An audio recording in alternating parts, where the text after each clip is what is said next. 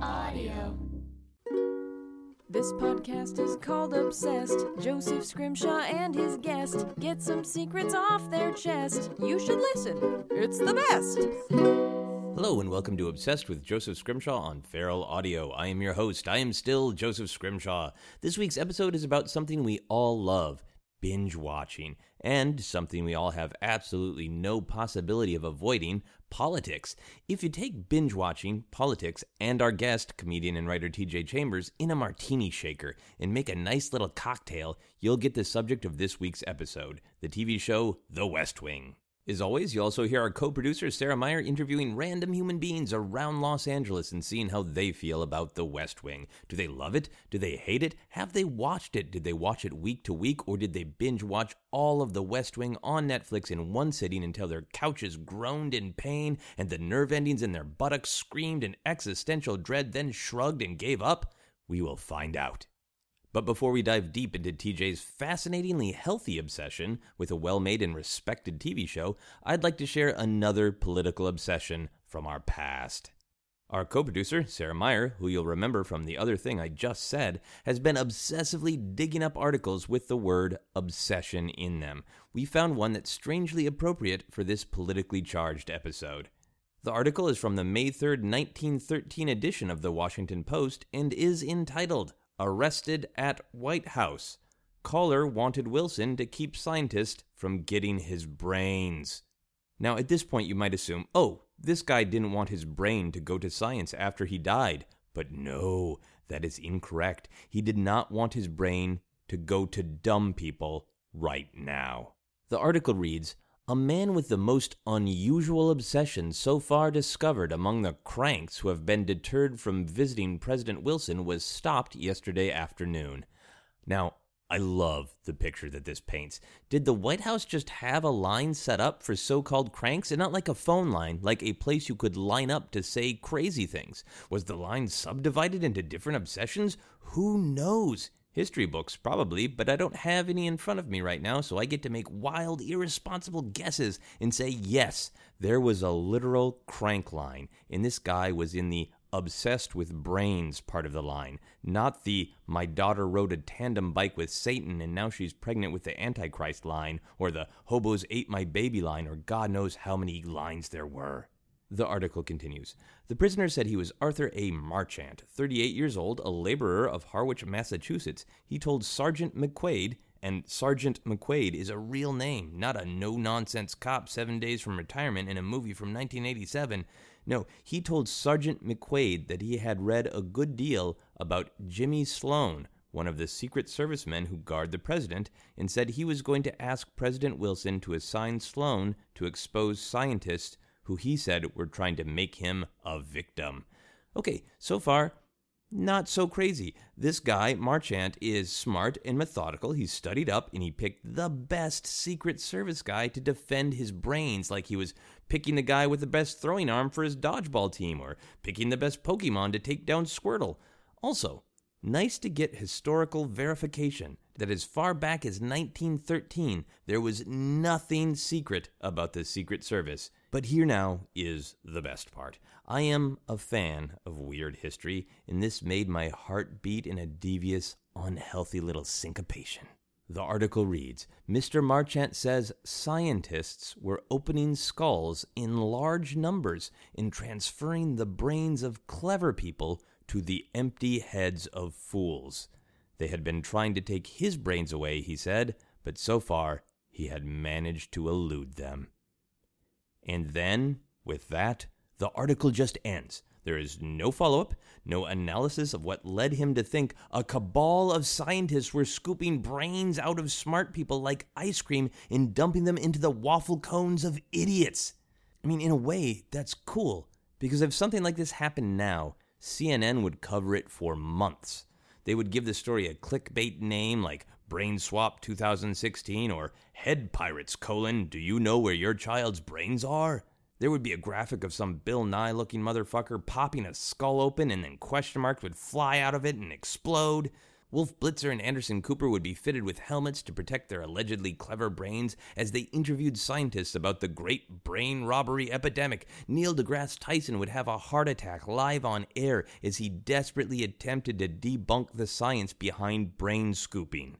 Polls would be conducted to determine exactly how many clever people there are in America versus fools to work out the economy of brain swapping. Are there enough clever brains to go around? millions of terrified Americans would act even stupider to make sure no one wanted their brains. We'd take selfies looking as dull and dead eyed as humanly possible and hashtag them no clever.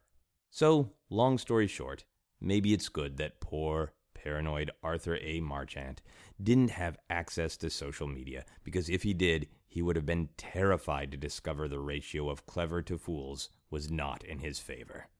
Anyway, on to everyone's favorite part of podcasts the plugs. If you enjoy Obsessed Podcasts, you can support us by becoming a backer on Patreon. For as little as one buck a month, you'll get access to our monthly patron-only bonus episodes. Full info is on patreon.com slash Joseph Scrimshaw.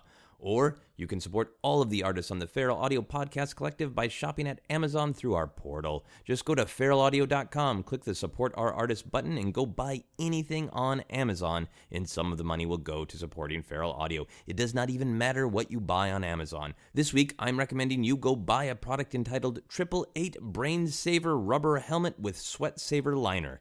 It's a nice generic helmet that comes in many colors and sizes and will make it extra difficult for Bill Nye to steal your brain and give it to a dummy.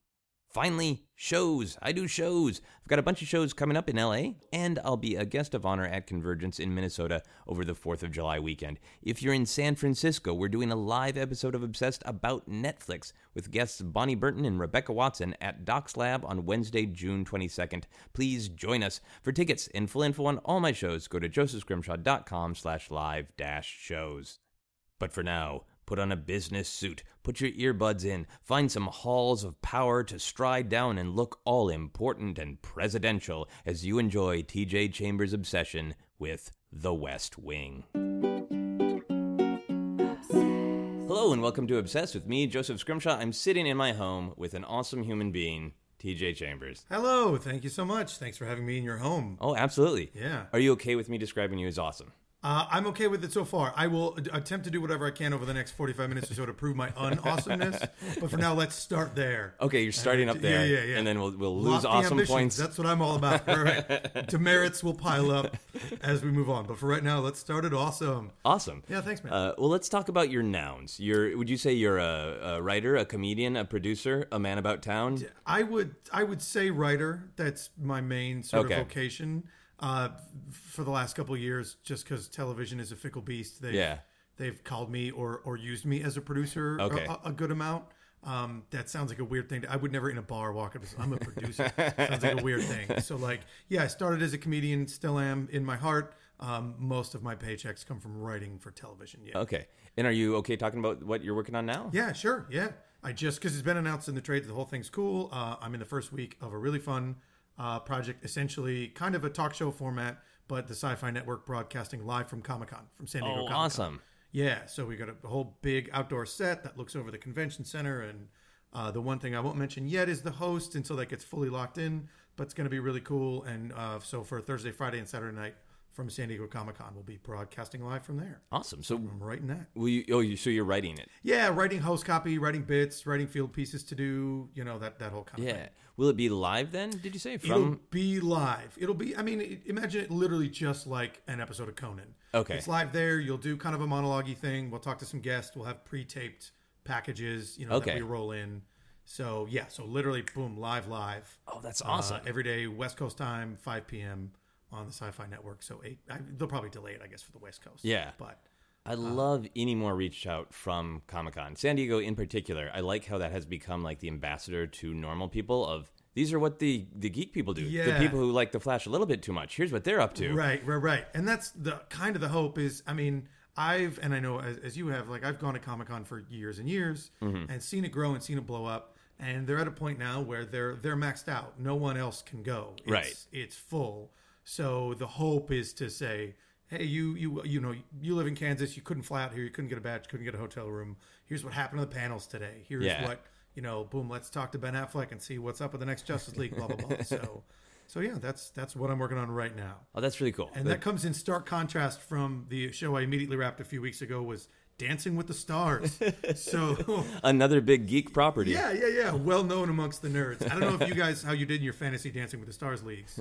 it's terrible. Uh, yeah, not so terrible. I put everything on Billy D. Williams, and he wasn't even in it He this wasn't even season, in it right? This season, they had this season. Geraldo Rivera was the Billy D. Williams. Geraldo Rivera was in it. Geraldo Rivera, essentially a man in his 70s. It's the exact template of Billy D. A man in his 70s who has a physical ailment which precludes him from dancing. and we put him on Dancing with the Stars. That's what happened this year. Is it just like a close up of his face making sexy gestures, face He gestures? just- and to his credit, man, Geraldo was so game. He just smiled and he kind of did whatever steps he could while his amazingly sexy Polish partner, Edita, danced around him. And he was willing to do whatever. He, in the second episode, he put on a fake tan and a Trump wig. And the, the, the, the idea of the dance was one year into the Trump administration, his dancer plays Melania or whatever. It was Yeah. like an acid trip. It was insane. yeah. Uh, and he, he couldn't dance a lick, so he got voted off immediately. do you get to decide things like that? Is, as a writer producer, were you like, what should we do with sexy non moving Geraldo? I mean, I so my end of it was specifically more kind of the pre-tit comedy packages. Okay. And then our behind the scenes show. Yes, there's a room full of people uh, deciding the creative. Although, actually, to their credit, the dancers individually choreograph the dances and do a lot of that creative themselves. Oh, really? So they really is like figure out what to do with Geraldo. That's cool. And I'm Okay. sure a producer was like, by the way, he's friends with Donald Trump, and they were like, aha, I know what we'll do. You know, yeah. Excellent. So that's that. So let's talk a little bit about your obsession. You're Mm-hmm. here to talk about The West Wing. Oh yes, I am. So, can you try to describe The West Wing to people who have never seen it? Sure. The West Wing almost bridges. I could almost put television into pre and post West Wing Okay. eras in that it was prestige television in a way that we're so used to now uh, that so many shows actually have a lofty ambition of almost film level of quality. Right. And The West Wing to me was one of the first shows, and certainly for a network mainstream show. It is a show about a fictional presidential administration, and more specifically about the senior staffers who work for that president and their sort of daily trials and tribulations uh, trying to run the country as best they can. Okay, cool. So, do you feel like it is influencing things like Scandal that are dealing with the West Wing White House stuff now? Yeah, yeah. I think that any any time the West Wing, I think, helped prove that audiences could be smart enough that you could sort of stay out ahead of them and kind of do, uh, you know, bring them on on those things and trust that they would, uh, they'd be smart enough to stick with it. Okay. So I, you know, I think those shows certainly, you know, your House of Cards or your Scandal that are doing that kind of political intrigue stuff.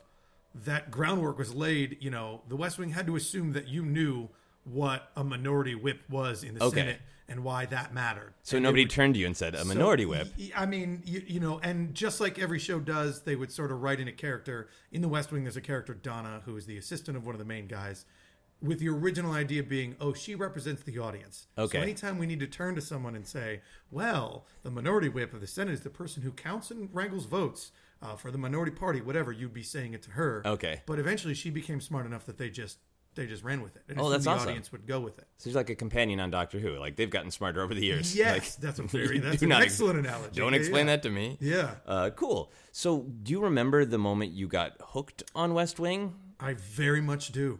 Before I landed permanently in Los Angeles, I kind of moved here back and forth, and I would come and I would work. I was the mailroom guy at Miramax for a while. And I would get, I would get sick of being poor, and I'd move back to Phoenix or something. And in one of those times, probably about 2004, I was living out here and I was dead broke, so I couldn't leave the apartment. All I could afford to do was like eat rice and drink Pepsi. And a friend had left the box set of the first three seasons of The West Wing at the apartment. Okay. And it was just my free entertainment.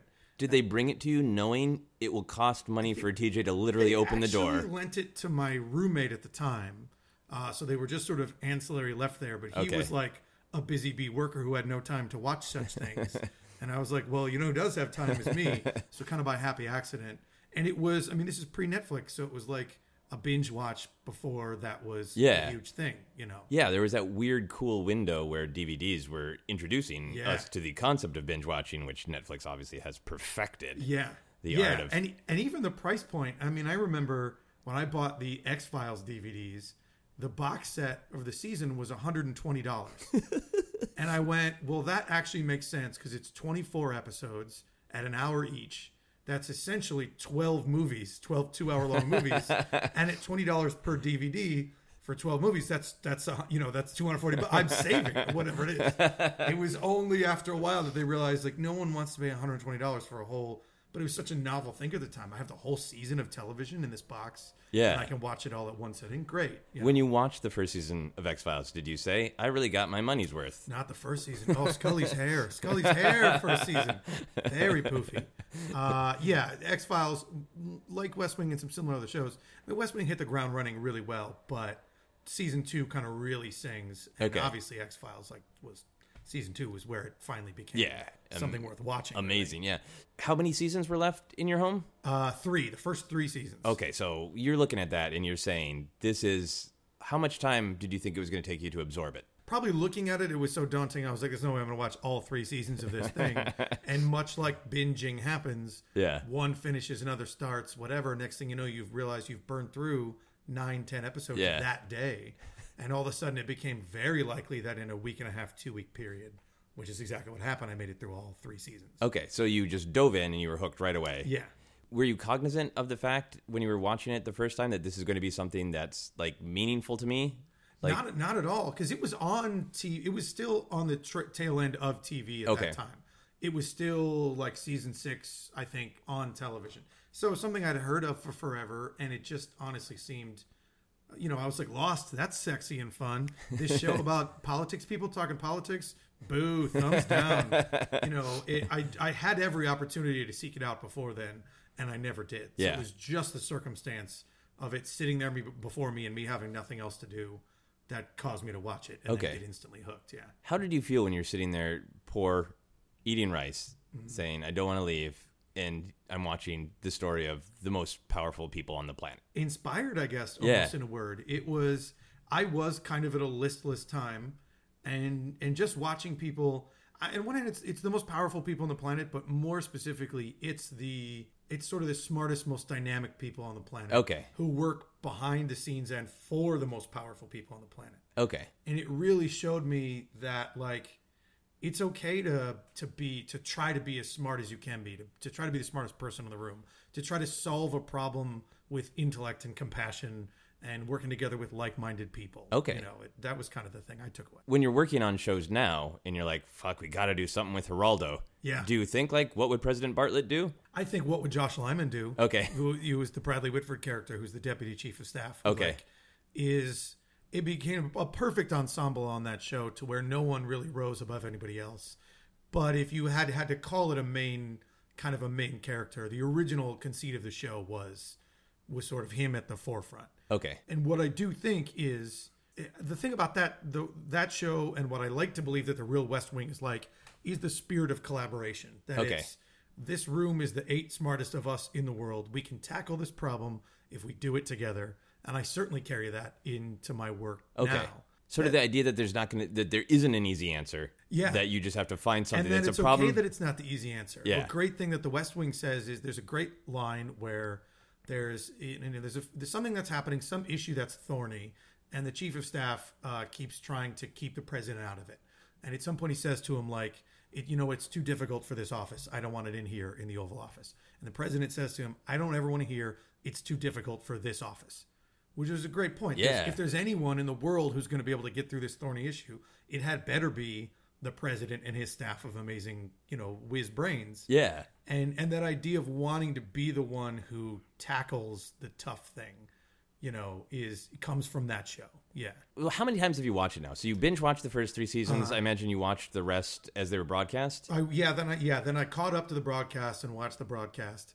I have since then now gone back probably so the the, the nerdy thing, seasons one through four were all almost exclusively written but show run by Aaron Sorkin. Okay. The great Aaron Sorkin.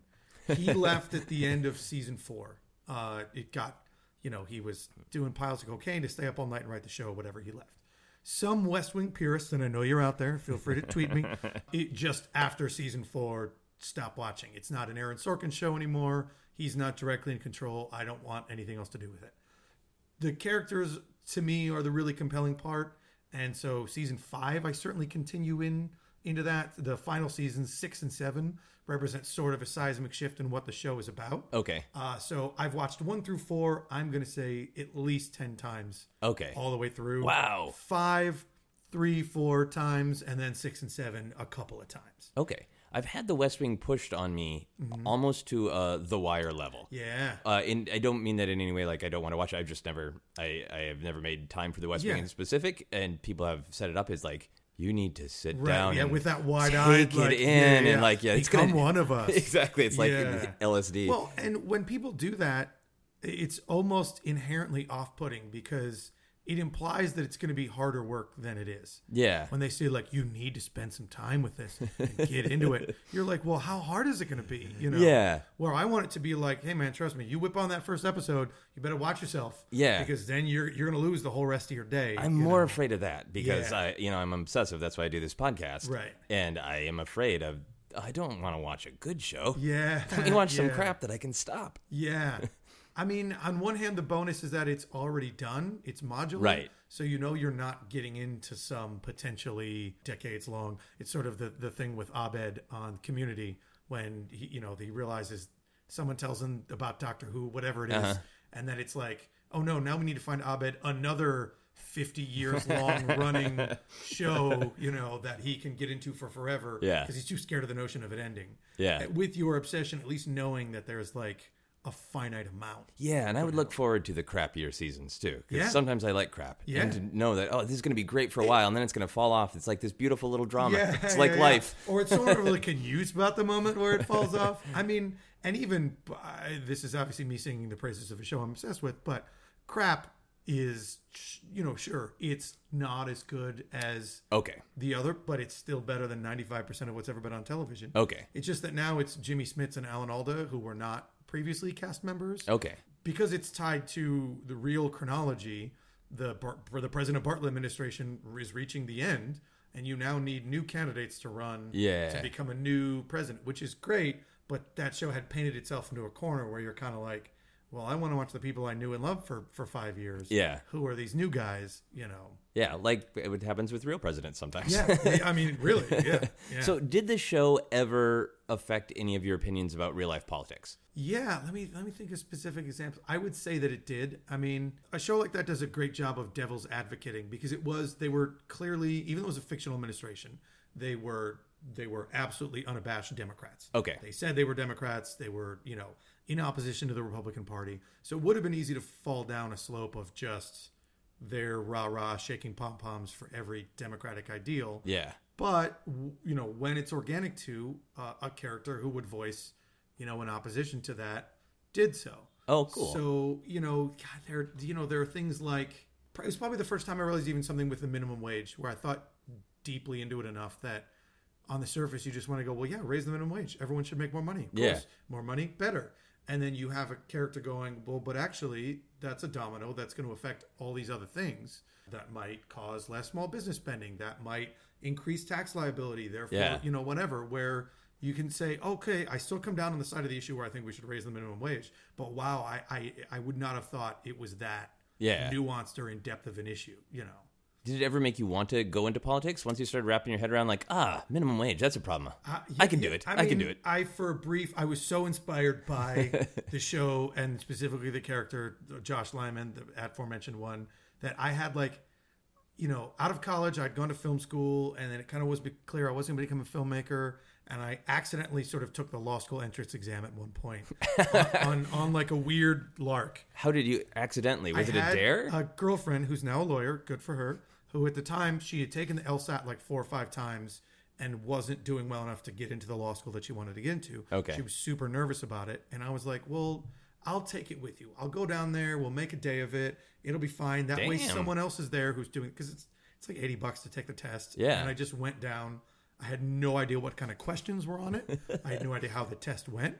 but I think being that relaxed sort of accidentally made me do really well. Yeah, so I'm I'm totally ignorant. Is this just the be a lawyer now test? It's the it's the law- it's the LSAT is the law school uh, entrance exam, the law Okay. school aptitude test. Okay. So if you've graduated college and you want to be admitted to law school, Okay. just like you take the SAT when you've graduated high school, you want to be admitted to college. Okay. There's the law school SAT. Okay. Uh, which would get you in. And you- the, the bar exam is maybe what you're Right. thinking of, which is literally be a lawyer. Yeah, I, I was thinking that's not possible. Yeah, that, that's not possible. Yeah, I got yeah. 80 bucks. Can I That's be a some- lawyer? yeah, yeah, right. that's right. Simpsons well, back in, reality. like the Catch Me If You Can days or whatever, where it was like, trust me, I'm a lawyer, see, or whatever. Yeah. Uh, yeah, this is just the entrance exam. so, but it's- so- but you pass. I, I did, it, it's just like the SATs, it's a sliding scale. Of, Okay.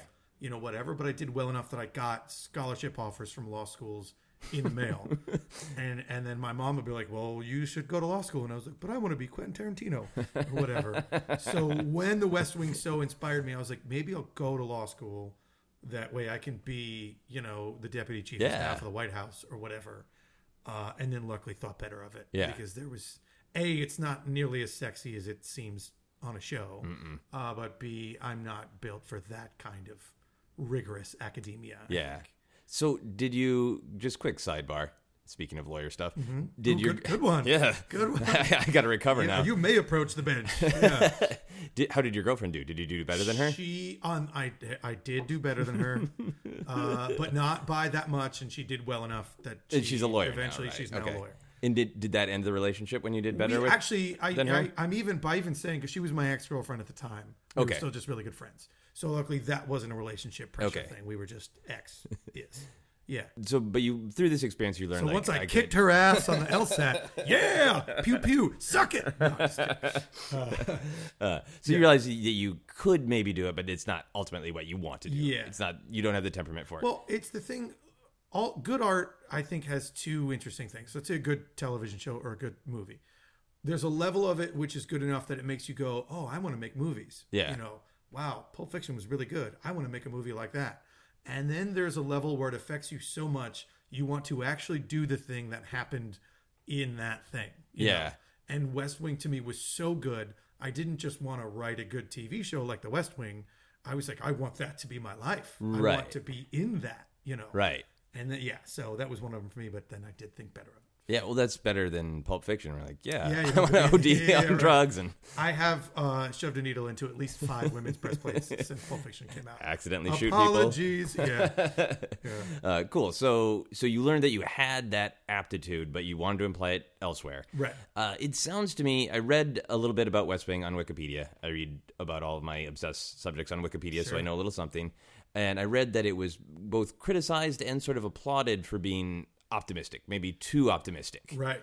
Do you consider yourself an optimistic person? Did it match you? Or I did it, do, and it kind of matched. It kind of matched that. Okay. Uh, but it will every election. You'll see someone tweet or whatever say like, "Can we, well, what if we could just elect Bartlett, Bartlett 2016?"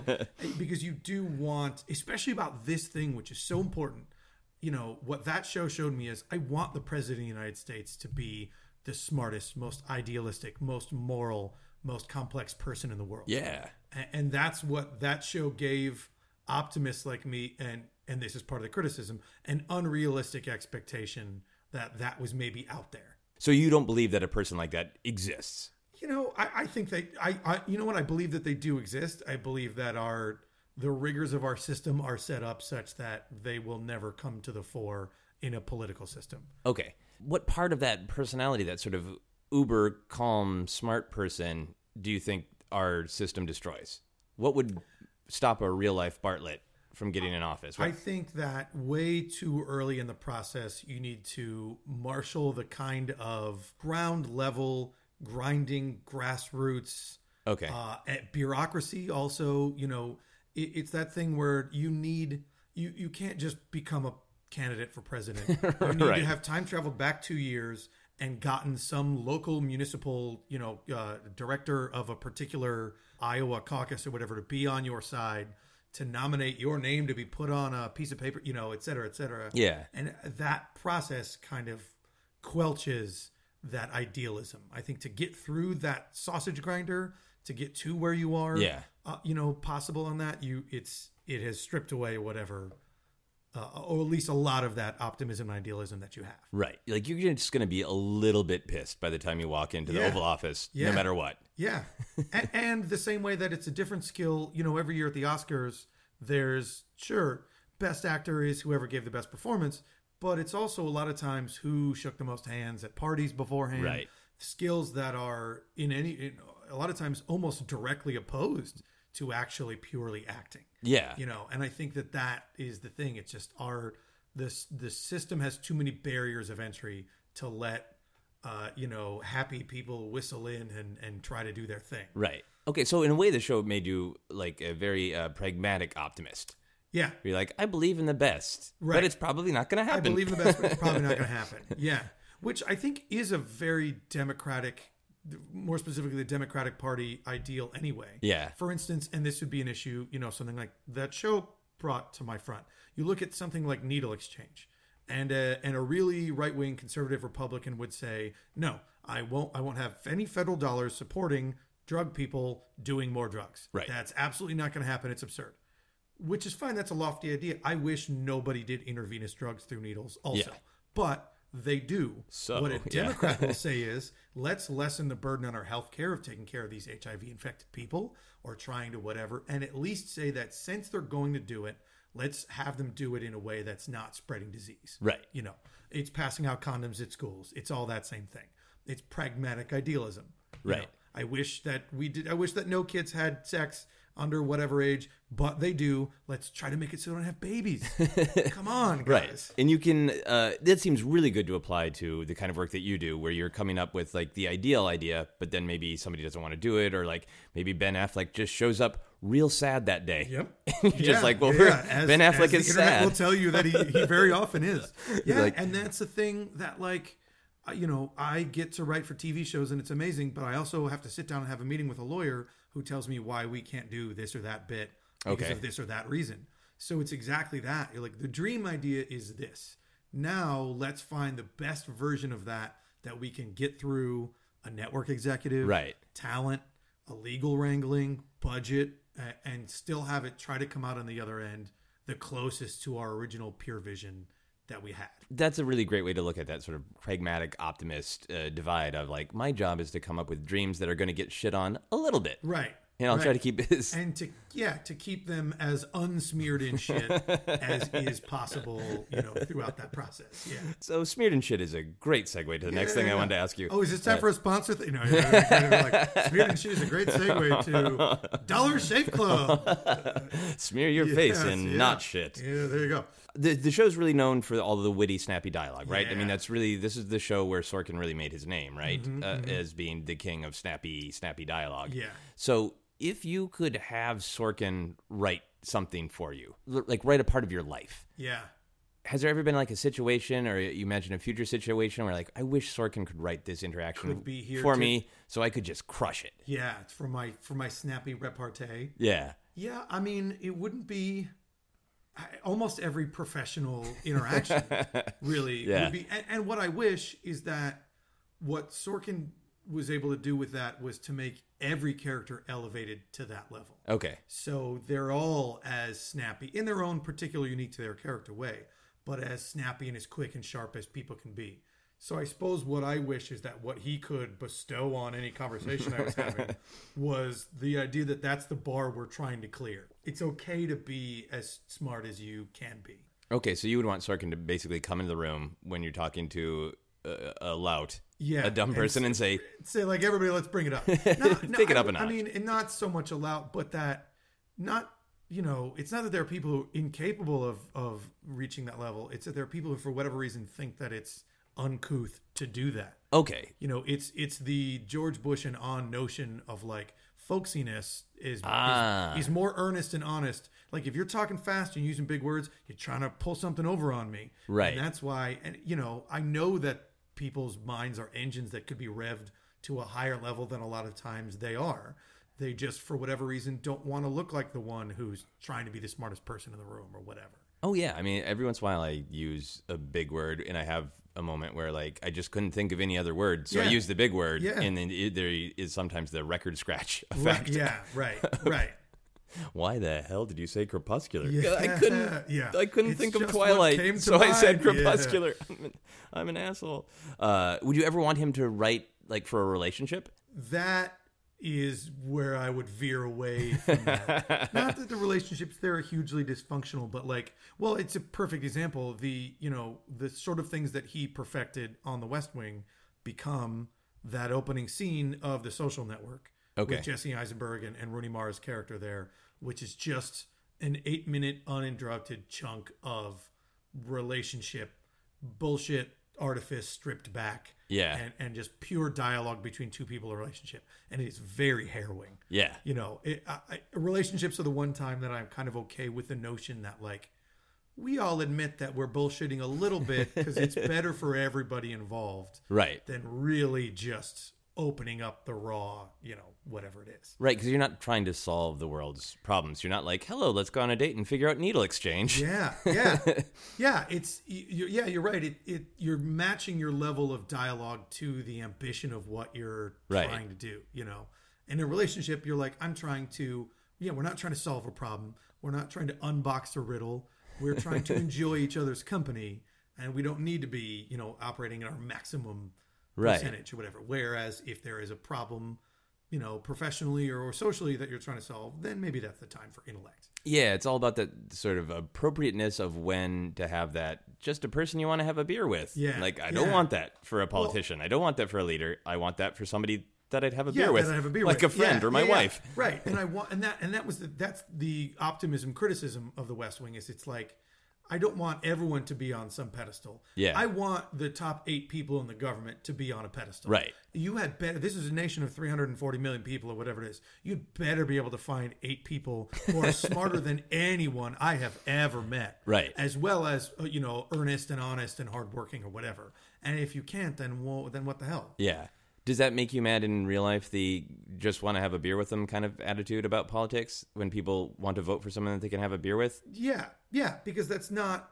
No, it, it kind of goes both ways because some people like Bill Clinton had both sides of that. Yeah. I'd be like, I want to have a beer with Bill Clinton. I also believed that he was a policy wonk who could wrap his head around the biggest issues. Right. From the sense that the president, in possibly their most important function, is to represent America's face to the rest of the world, Okay. the have a beer with thing is important.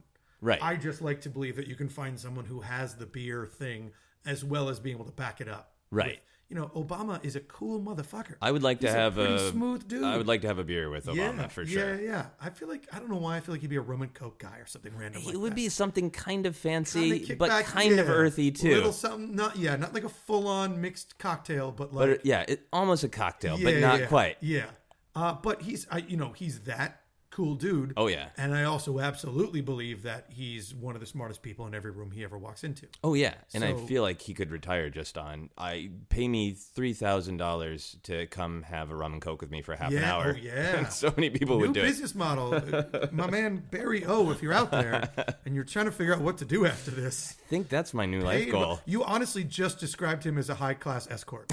you actually just you're like there are people who get paid three thousand dollars to have rum and coke with people. But just a rum and coke. Yeah, just and a it's rum and not a euphemism. Yep, not at all. Yep. And there's no other drinks are allowed. Yeah. You can't get any other Yeah, weird drinks. just that. Right, yeah, right, no yeah. watermelon shooters with the president. yep.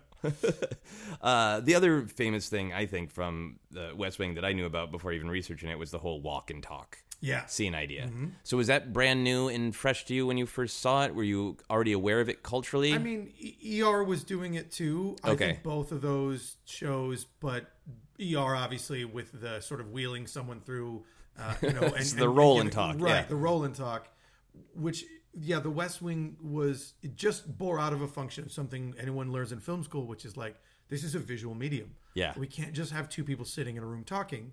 You know, hey, let's have them walk and talk. And the physics of the set they built, it's just on a soundstage. They built an amazing replica of the Oval Office, of the offices, of the whatever. But it clearly is a sort of Mobius maze or, or almost an MC Escher thing. Okay. Where you realize they can they can block it in such a way that they're essentially walking in circles, but to the camera that's tracking with them seems like they're walking around a huge office building. right, so they don't have to cut. They can just keep So they don't have to walking and cut. They talking can- forever. Yeah, yeah, for a solid chunk, which has to have been an actor's. I mean, the number of people going like the new OMB projections have deficit down three percent, but the, also what's happening in the Nikkei index is the yen is up four against the dollar or whatever. I can't even imagine the work these people had to go Yeah. through to memorize this shit. I can imagine. I've done a decent amount of acting, uh, and I can imagine being the main walker, the person who's in charge, who's doing like the full walk. Right. But I would lose my shit being the guy who just pops up and real quick says like, Oh, "Here's your yeah, coffee, comes sir." Alongside and then and then yeah yeah. yeah, yeah. because I'd have the paranoia of like, "I'm gonna fuck up your Uh, shot re- every oh, time." Good point. Yep. Yeah, you don't time it out well, and then now some huge star, Allison Janney has to go back and do this whole thing again. Here's your 'Cause coffee, Joseph with the coffee. coffee. Yeah, yeah, God yeah. damn it. Oh man, you know I never really thought about it from that respect that the people who have to parachute into those. Yeah. In almost yeah, and who I, who I assume are sitting there. Sort of almost in track blocks, like they're starting the hundred meter dash. Yeah. you know whatever, and then the camera gets to them and they swoop in. Uh, but yeah, that was, and the, every every subsequent, the people from the West Wing have gotten together to shoot a PSA for you know awareness about whatever. Yeah. and that's sort of the wink and laugh every time you do something. They do a sensitive. walk It's and talk. Let's talk. Oh, walk with me. Oh, we're doing this again. You know. Or whatever Okay. Thing. So you obviously work at places where it's a lot of different people working together, Mm-hmm. and I would imagine like having to run to this office, run to that office. Yeah. Have you ever found yourself doing an actual walk and talk? Yeah, I mean, never. I, most of my offices are so crappy. We don't have that much space. this one right now, we're on kind of a giant floor of the NBC Universal building, so Okay. I'm gonna have to like organize a walk and talk. Yeah. a lot of times what i always laugh about with television and i've of the like 11 or 12 shows i've worked on in the development phase you want to there's a big fancy you open the doors open to the office for the where the development and the meetings happen when you're pitching to the network and there's a waterfall and a secretary and a thing once the the show is actually happening and they go where are we going to put the writers it's the dankest crappiest closet in a nondescript office building in north hollywood Right. because there's no one to impress anymore. It's just like let's save as much on the budget as we can. Right. So it's more like they sort of squat and talk. Yeah, yeah, yeah, yeah, exactly. huddle, huddle, and talk under. Yeah. So yeah, my office is very often in in weird. A couple shows ago, I was writing a show for True TV, and our office was in a building that par- most of the building was taken up for like a for-profit college. Okay. So there'd be people in scrubs learning how to administer IVs or something like that. The third floor was the elderly Jewish rehab center, and they must have had like a gym or something right above us. So it was like, Moshe, lift this three pound weight five times and then drop it to the ground. So they would just be constantly dropping weights and things on the roof above us as we were writing a TV show. That sounds like a nice kind of pressure. Yeah, Like, yeah, yeah. Everything Yeah. is falling It, apart. didn't, it was the like the anti like hooray for Hollywood. and it was just like, all right, kid, get in this crappy office. So if you could do a walk and talk, if you Mm-hmm. could engineer one, either in a sort of real life setting, or I know you're a comic book, you're a geek guy. If you could do it with a geek character, is there anyone that you would want to walk and talk with? Oh, that I'd want to have that discussion with. Yeah, like Yeah. You feel like there's uh, this is deeply ironic, but you feel like there's a good Professor X roll and talk oh yeah, for to sure. be had, like just sort of on the way to some mutant issue, you know, Oh, sort of yeah. figuring out like what it is that that's going to happen uh, would would be a good one. yeah. Yeah. Nightcrawler could literally pop Yeah, in. could, he could bamf in, give the coffee, bamf Bamf right out. out. Ooh, that's a good one. Yeah, I like that. yeah. So something political. Mm-hmm. Would you ever want to do a walk and talk with Batman? Batman is the the opposite. Like he's like you just have to go to his shadow and l- laconic. Is it laconic or laconic? Whatever it Laconic, is. I think, yeah. and sort of uh, uh, not saying many words. See how I did because I don't know how to pronounce it. Said that. Yeah, but yeah, Batman like the antithetical walk and talker. Right. I think He would not want to do that. Even Yeah. Adam West is a No. stroller. He wouldn't Yeah. even move yeah, fast no, enough. no, no. He saunters. Adam He's- West. does. he saunters. I mean, there's certainly a Deadpool walk and talk to be had. Oh yeah. Yeah, Yeah, It would that would be become great. insufferable after a certain uh, period of time, but 'Cause it'd mostly be him making fun of you. Yeah, yeah, exactly. Yeah. And being perhaps almost annoyingly ironic about it. Uh huh. Yeah. Yeah. Uh-huh. Yeah. Like just almost too meta, but meta about how he's being too meta. Yeah. And then it's kind of okay. Yeah. Yeah. I'm, I'm final answer. I'm gonna go Deadpool walk and talk Deadpool walk and before talk, we all get sick of his shit after the second movie. Yeah. which might happen. Yeah. Uh, you were acknowledging this earlier, but I like to sometimes pull quotes from Wikipedia, and I really like this one. It's a little bit long, uh, but then there'll be a question. Mm-hmm. So Wikipedia said Sorkin's hectic writing schedule often led to cost overruns and schedule slips. He opted to leave the show after the fourth season, following personal problems, including an arrest for possession of hallucinogenic mushrooms. Oh, it's hallucinogenic mushrooms more specifically. Always some beautiful detail in Wikipedia that may or may not be correct. yeah, and yeah, it that's like delights me. citation needed, and you're like, all right, who Yeah. cares? Yeah, yeah. Uh-huh. yeah. So the question I wanted to ask you is, would you have preferred it if he stayed and did a fifth season just totally fucked up on shrooms. just completely shroomed out. I think that a show like that, the like the train has left the station and the interplay with the characters is so perfect. I actually really would like to see someone who has those characters ingrained in his DNA like Sorkin would, Yeah. but is fucked out of his mind on something. Because it's one of the things I lament about, you know, pop culture or entertainment is the constant playing at safeness. You know, you've got you've built this amazing sandbox in which to play. It's mine not to get off on a tangent, but like my problem with the up, supposed upcoming Star Wars Rogue One reshoots Yeah. is they go, uh, oh, it turns out this movie was too dark. It was like a war movie, and it's not like the other Star Wars movies. And I, as a fan, go, yeah, it wasn't supposed to be like the other Yeah. Star Wars movies. The idea was come play in the sandbox that is Star Wars.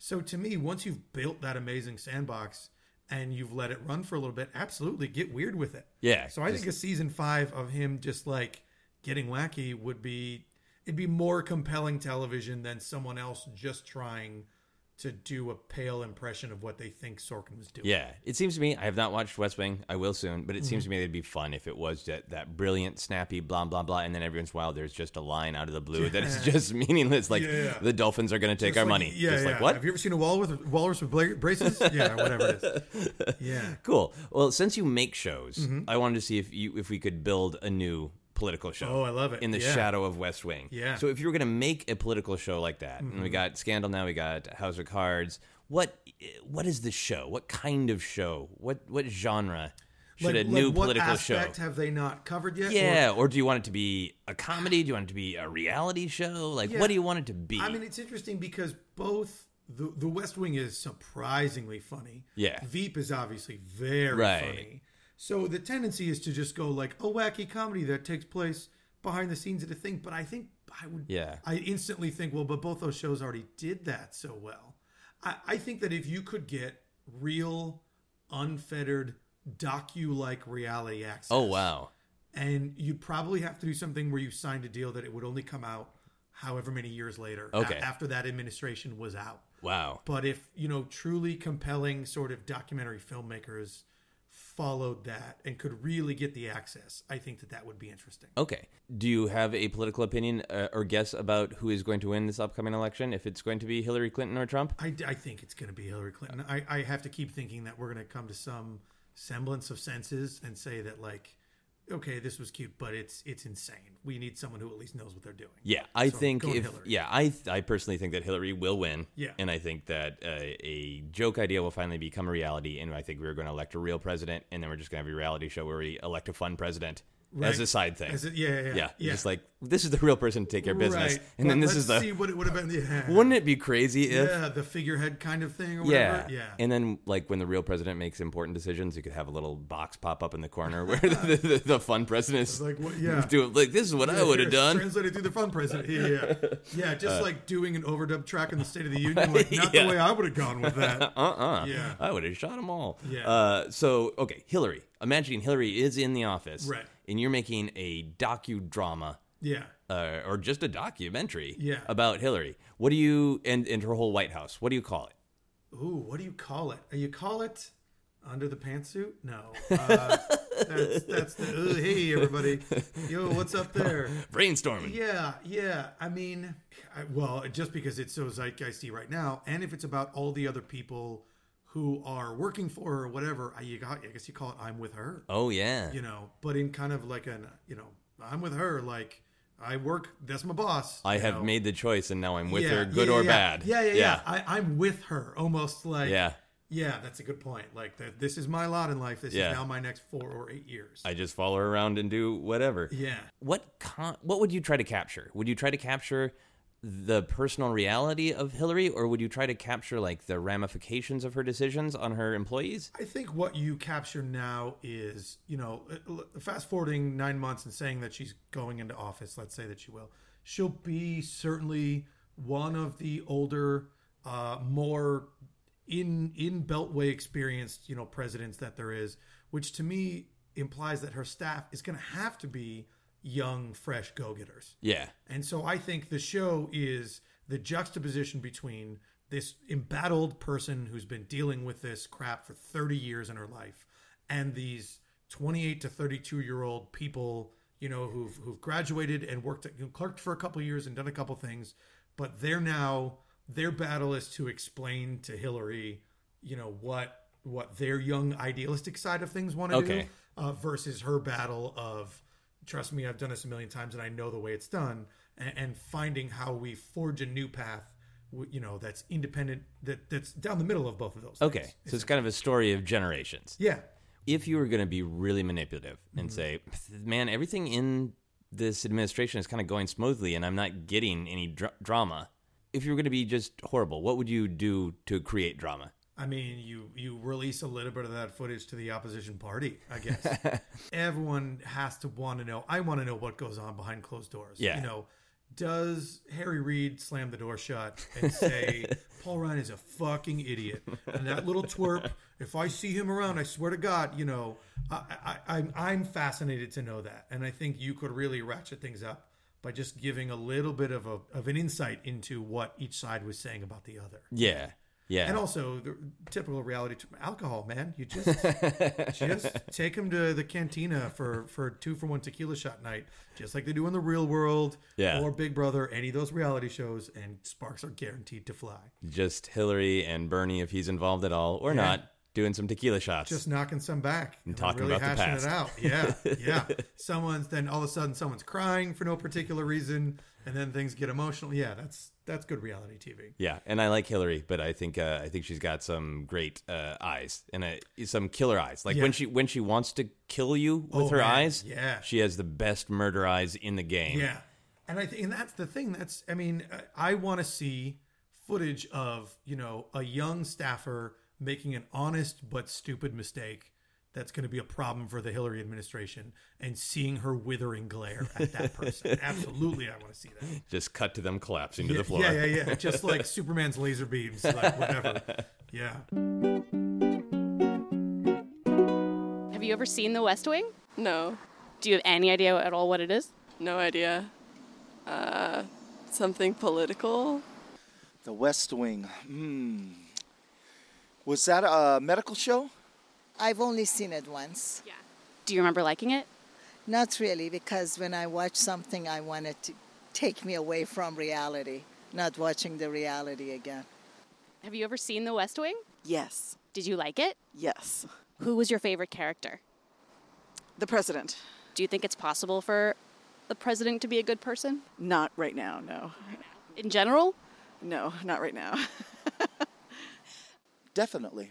You have to have good morals and pride in America, you know, and doing the right thing for the people. Or else, why would you be the president? I mean, if you're a president to be a president for the glory and the, the money and the prestige, I think it- that's the wrong person to be a president. If you could have Aaron Sorkin write dialogue for your life, wh- when would you use it? I think I would use it when I talk to my children. What do you think about that? Uh, I don't know. I don't understand any of this, so. Can you describe what a walk and talk is? A walk and talk is when you're having a meeting as you walk to a location Do you ever do that? Do you ever do walk and talks? all the time. I work in advertising, we do it all the time. yes. So instead of saying meet me in conference room A, you just say let's just walk and talk. Yes, exactly. We're gonna move on to our how obsessed are you questions. I love it. So do you think about the West Wing every day?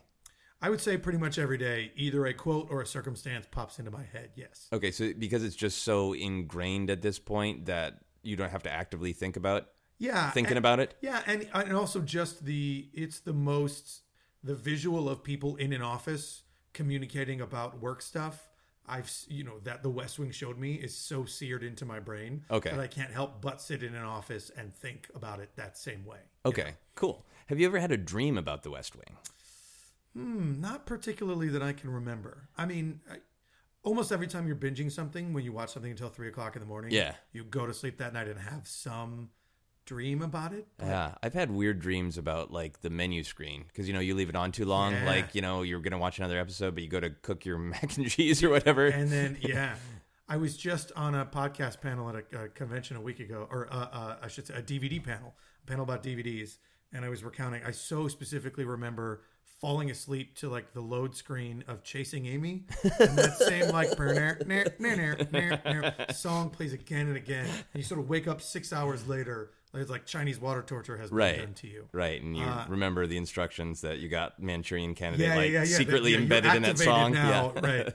Uh, to go work in a convenience store in New Jersey or whatever. yeah, I mean, I've definitely had West Wing dreams. It- They were probably folded in with panic dreams, where it was Okay. like I was thrust into one of those jobs and did not actually have the current fiscal annual report at my fingertips. Okay. you know, and someone was demanding figures on unemployment or whatever that I just didn't have. Right. So that's kind of standard, like be the best you can be that that Yeah. show taught you. Yeah. Yeah. Cool. Would you name a child of your own after a character in The West Wing? I could see going with like a Josh or a Joshua for Josh Lyman. I could see, I mean, Sam Seaborn. It's not the best name in the world. President Josiah Bartlett. Josiah's a little bit of an old name. Josiah's It's a not little gonna get weird. used Much. Yeah. On the lady side, well, see, much like me, the character Allison Janney plays is C.J. Craig, uh, which is short for Claudia Jean. Okay. I'm a T.J., which is short for something. So the idea of taking initials. I could have I could pretend like I was just taking it from C.J. Craig, Okay. where it's also coming from my own life. Are your own the truth of your own initials a secret? No, no, no. That it's you just, don't like to it's share? just that it's weird because it's my, uh, the TJ stands for Thomas Jr. Okay. My name's Thomas Edward Chambers Jr. And sometimes I'll tell people like they'll go, "Wh- "Where's the TJ come from?" And I'm like, "Well, my name's Thomas Edward Chambers Jr." And they go, "Yeah, well, where's the J?"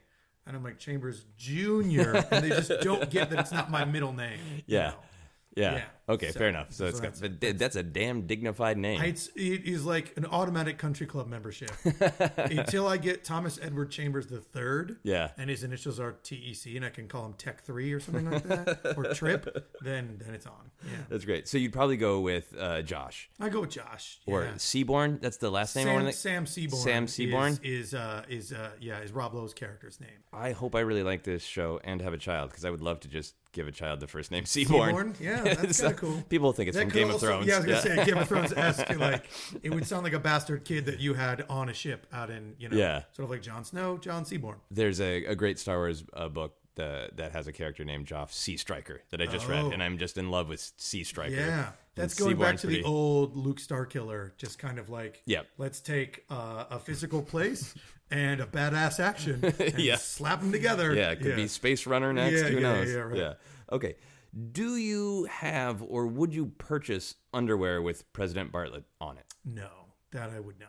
That's just disrespectful, right? That's yeah. It's it's very unpresidential. Maybe the seal of the president. Okay. Possibly, but an actual image. Yeah, no, that's. In your geek uh, life, do you buy clothes with stuff on them? Oh, yeah, Is that yeah, a way yeah. that you Yeah. express your geekdom? It is, but I've. I mean, I go to so many cons, and I'm a huge everything fan. Yeah. I shy away from the large, gaudy, just image of that person. Okay. I like things that evoke the, you know, oh, that's a green shirt with a little symbol on it. That's a Green Lantern shirt. I get it. Yeah. Rather than here's a giant picture of the Green Lantern. On. it. Okay, man, you are. Uh, I, we are in lockstep on that. Yeah, yeah, I yeah. hate the big panorama Right. T-shirts, like basically like the Three Moon Wolf thing, but with What superheroes. was I superheroes? hate. You're like, I yeah. get it. That's what you're into, but it's, it's. I think it's so much cooler and also more inclusive. Like as obsessed stuff, as nerd stuff, you want it to almost be a little bit of a test. I want someone else on the street to go like, "Hey, Hal Jordan, Green Lantern, love it, man." Yeah. And- because they got what I was doing and not just here it is. Yeah. everyone knows what this is. You know? Yeah, I like my Legend of Zelda shirt because people who know Legend of Zelda are like, "Oh, Legend of Zelda," and other places like maybe that guy's Celtic. I don't know. Yeah, yeah, yeah, yeah. Whatever. Could be anything. Right, It right, Could right. be anything. Yeah. So yeah, I really like that. It's strong. like the secret handshake that Yeah. sort of lets people know they're in the same club. Yeah, but it's interesting to me. I, I haven't asked this underwear question in a little while, but it's interesting to me because people are often like, "No, that crosses Mm-hmm. I the like line." that you were like, I haven't asked this underwear question in a while, but as soon as you walked in the door, I was like, I gotta ask the underwear question. Gotta I'm bring sorry, I it back into interrupted the your- rotation. No, Yeah, yeah, please right, do. yeah. Please do. Interrupt Uh, away. yeah. But people often uh, have that answer of like, well, sure, certain things like, yeah, I'll put Darth Maul on my cock, but not President Bartlett. That's a bridge too far. Yeah, yeah. I guess that's ingrained into. I mean that that's the sign of a good character, kind of one way or the other. Right. You know, it's sort of like why did everyone get the Tasmanian devil tattooed on them? because he's a nihilist who doesn't give a shit. Yeah. He'd be happy to be part of a tattoo. Yeah. You can't get the granny of you know Tweety Bird's granny tattooed on you. She's not a person who wants to be Right, Part it's of, Part respectful. of that. Yeah. Yeah. yeah. Right. And President Bartlett would not be happy Yeah. if you're doing a walk and talk in a gym and he saw Right. Right. Sam his own Seaborn, face. maybe he was, he was, you know, he accidentally slept with a hooker at a time. He was a little more on edge. Okay, so he'd be you down could, with it. You could maybe do a Sam Seaborn. Okay. Would you see a big budget movie version of The West Wing made by Michael Bay? No, I would not. No. ah, ooh. this is weird because I kind of unabashedly and unironically love Armageddon. Okay. And like, obviously, The Rock is a great movie, but everything since then has been such utter dreck Yeah. that like It's a big Oh, and loud God, and angry. just- yeah, the idea. I mean, almost any other major feature film director, I would watch a big budget West Wing version by. Yeah. But I can't even wrap my brain around what it- Michael Bay would have the president get kidnapped, and then now the Secret Service is airlifting in to try and re- rescue him, and Yeah. it's just not. It's not the stuff. yeah. Yeah. So you you're the kind of fan who only wants to see it if it has a chance of being good. You won't just see anything that has what you like slapped on it. You know, as you put me on the spot, I mean, I've probably come become more discerning as time has. gone Okay. on. Yeah. In my in my mid twenties, I I would just my thing was like I see every movie in the theater. I see every movie there is. Okay. I don't give a shit. And now I'm like, sure, Teenage Mutant Mutant Ninja Turtles are great, but that looks like a waste of my time. Yeah, and I'm not going to do it. Yeah. Yeah. The older you get, the more your time has value. you know? Yeah. So you're sort of like, I don't want to spend two and a half hours of my time. Now, a Michael Bay version of The West Wing would be so insanely fucked up that I suppose I could get loaded and sort of see it ironically. Yeah. Just to kind of see what the hell he did with this. Yeah. But not if he was in any way trying to make it Yeah. a cool movie. I think that's a great answer to that I will not sincerely see this Right, movie. Right, right. Caveat being, yeah. I will have a wry, I don't give a fuck Yeah. look on my face the whole The time. Whole time. Yeah. my eyes will be rolling in my soul. Mm-hmm. Uh, this is the final How Obsessed question. I ask it of everybody. If you couldn't watch The West Wing without you or someone you love first being punched in the crotch, would you still watch The West Wing? Oh yeah, I would take a punch in the crotch. oh no, I forgot that could be someone I love. Yeah. yeah, punch somebody else in the crotch. uh, hey, uh, who do I know out there who has a numb crotch already? Who might be willing to? No, I yeah. I mean, it's like honestly, there there are times like I'll go home I, if I'm having like a depressed period of time or something like that. I'll just go home and put it on, and like people that I know will text me and be like, "You had a rough day. Probably watching some West Wing, aren't you?" and Oh, I'm wow. like, yes, I am. So it would be worth the, the crotch punch. Yeah. For me to be able to still get that.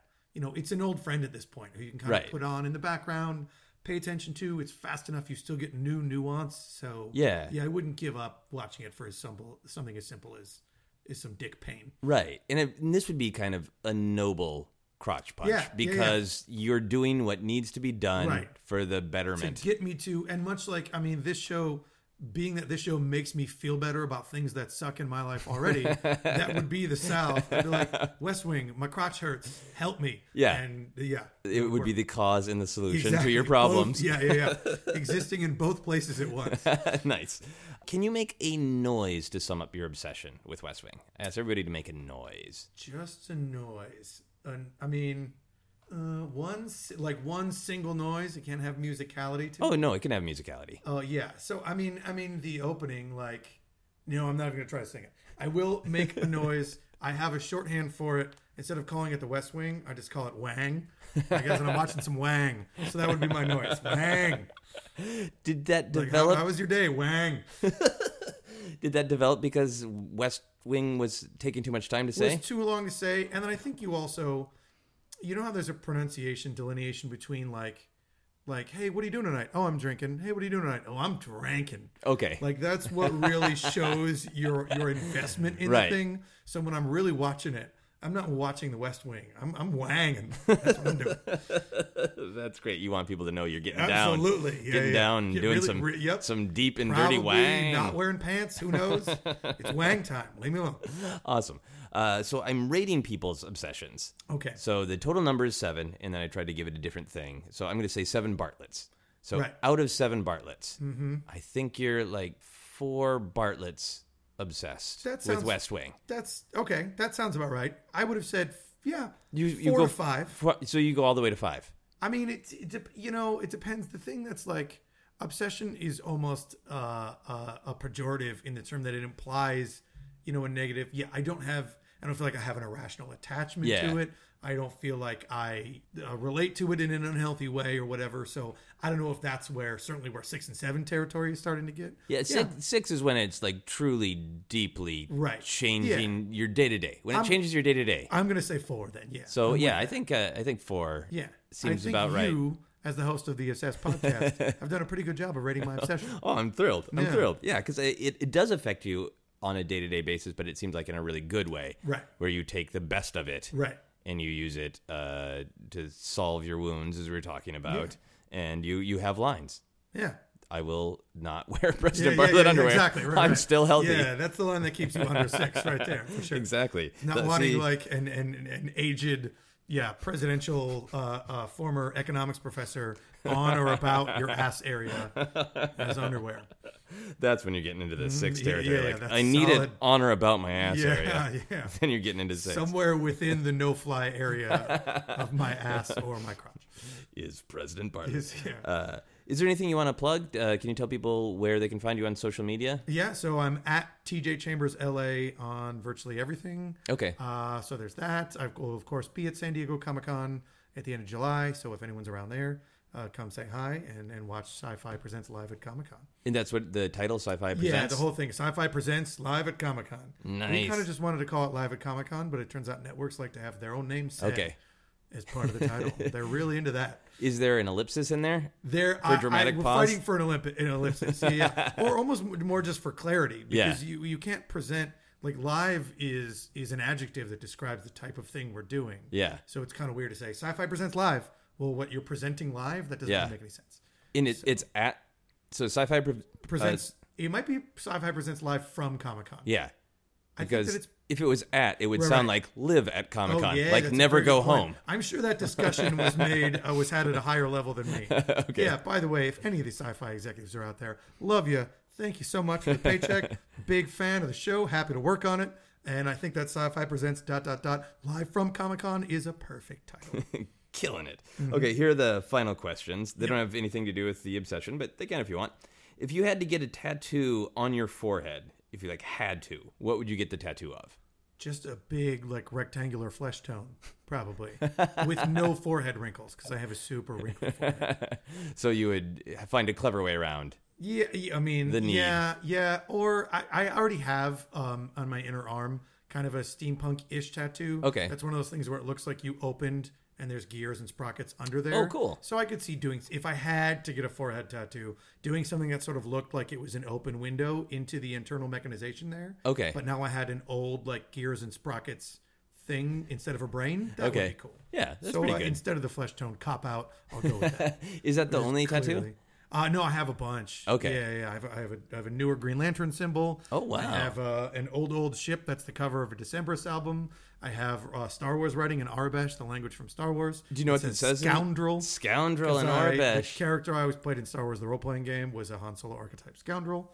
Um, I have a Latin phrase from a NASA plaque that says, A difficult road leads to the stars. At Damn. Astra Paris Paris. So I got a bunch. Okay. So you would you get Han shot first in Arbesh on your forehead, or is that too far? I think that's too op. Everyone know it's like I know what you're doing. Yeah. we know. Like that's to me, even still needing to say Han shot first Mm-hmm. Yeah. is pretending like it's still a debate worth having. It is not. It has been put to bed. Yep. Han clearly shot first. I don't need a T-shirt or a tattoo or anything saying. It is sort of like saying Hitler was wrong. Like yeah, we got yeah, yeah, it. exactly. We got it. Very good analogy. yep. Greedo equals Hitler. Greedo's more Goebbels in this point, I guess we would Yeah. say. The right hand man of the time. Okay. If you were a sandwich, what kind of sandwich would you be? Oh man, I would be. I have a weird. I'm a cold roast beef uh, with some American cheese and a little bit of ketchup. Okay, I know why It's a weird thing on that. why cold? I like. I'm, I'm like a like a cold roast beef, like Okay. a, like a deli meat, like a Yeah. slice. Like, okay. It's just more. I mean, ninety five percent of the sandwiches I eat, I prefer a hot sandwich. Okay. But it's something refreshing about that nice like Yeah. cold roast beef sandwich. But you're the sandwich. Yes. So I'm the sandwich. So in the So way are that you that- cold? that is, I think that I am refreshing. Okay. um, no, I think that I I uh, I'm, I'm I last for a long time. Yeah. So that it can be stored away and don't go bad very Yeah. easily. Really, what more it is is probably my relation to that is like it's pretty like lunch meats are pretty versatile. Yeah. You can throw them on anything. and they'll they'll kind of fit in and work pretty well. Yeah. and that's a thing that I think has served me well in life and in my professional career. Is Right. that like through, I've been thrown into a lot of different weird circumstances, and I feel like I still matched those circumstances well. Right. So something like a nice simple. Nice sliced roast beef goes everywhere. Everyone's happy to have it. Right. That is a great sandwich that you can work with. That almost anybody can say, like, maybe I have a problem with this part of the sandwich, but I can work Right. with it and I'll Yeah. still have some sandwich Yeah, left. yeah. There's still going to be something that's going to work for me. Yeah, it's a good point. the roast beef is cold. It's not like all melted in the bun. So if Right. you're, it's, you're yep. It's easily it could be easily be removed and made into its own different separate thing. It's yeah. It doesn't have to be ingrained in the rest of the Yeah. thing. Yeah. If you're a Philly cheesesteak, there's no way to separate those parts. Oh at yeah, all. no, no, no, and clearly the uh, I I love your tattoos, the eclectic nature of interests. Right. Yeah. Oh That you've yeah. got. yeah, I'm all over the place. Yeah, Right. it's great in a good way. Yeah. Yeah. Uh, the final question for everyone on the podcast is: What is happiness? I think that happiness is it's keeping the the proper range of view on your life. It's thinking Okay. ahead, but not so far ahead that you become a mountain of worry about ever getting there. Yeah. And not so short in the future that you're just flying by the seat of your pants. Okay. I, I like to have a long enough view on things that like, you know, someone cutting me off in traffic doesn't affect me because th- my that that's a very short term view to have on things. Am I going to remember that instance in a week, in a month, in a year? Yeah. absolutely not. So I think happiness is having that proper perspective of future distance. Whereas, you know, is this bad thing that happened to me going to stick with me forever? No. Okay. Is this good thing that happened to me going to stick with me forever? In some cases, yes. In some cases, no. It's a temporary feeling that I will enjoy, but not Yeah. try to squeeze every last bit of and, and move on. You know. Yeah. That's shockingly healthy. Yeah, I hope so. Uh, Yeah. I mean, that's great. We'll see. Yeah. Yeah, I, I'm sure it will serve you well. It's a really, really great answer. yeah, yeah. Fingers crossed. I mean, come back to me in a year when you're like obsessed rehab edition or whatever. You know, let's find out what's gone wrong with all of our guests. that is a great Yeah, idea. yeah, yeah. Check in. Yeah, I'll have And to I'm go like- to you. Yeah. I'm like, good thing I was really pro needle exchange. That's turned out to be very important in my life. I'm now in TJ's home. Needles everywhere. yeah, yeah, He's wanging. He's wagging. He won't stop wanging. He doesn't. He doesn't even have. Still, he sold his DVD player for drugs. He's just spinning the DVD on his finger and reciting lines from The West Wing. He thinks Is he it- has a that's how that laser works? installed in his eye, so he's accessing. That's, uh, the- yeah, that's just a red sharpie that he's drawing on the bottom with, not a laser. All right. Well, don't worry about it because it's too far in the future, Yes, Uh, so you don't have to worry yeah, about that's it. not the proper perspective to have, man. That's Yeah. not happiness, Joseph. Thank you so much. Thanks, man. Thanks for having me. This was fun. Absolutely, that is our podcast. All right. You've been listening to Obsessed. Joseph Scrimshaw and his guest shared some stories with the rest. Rate five stars if you're impressed. Victory is mine. Victory is mine. Great day in the morning. Victory is mine. Bring me the finest muffins and bagels in the land and lay them before me.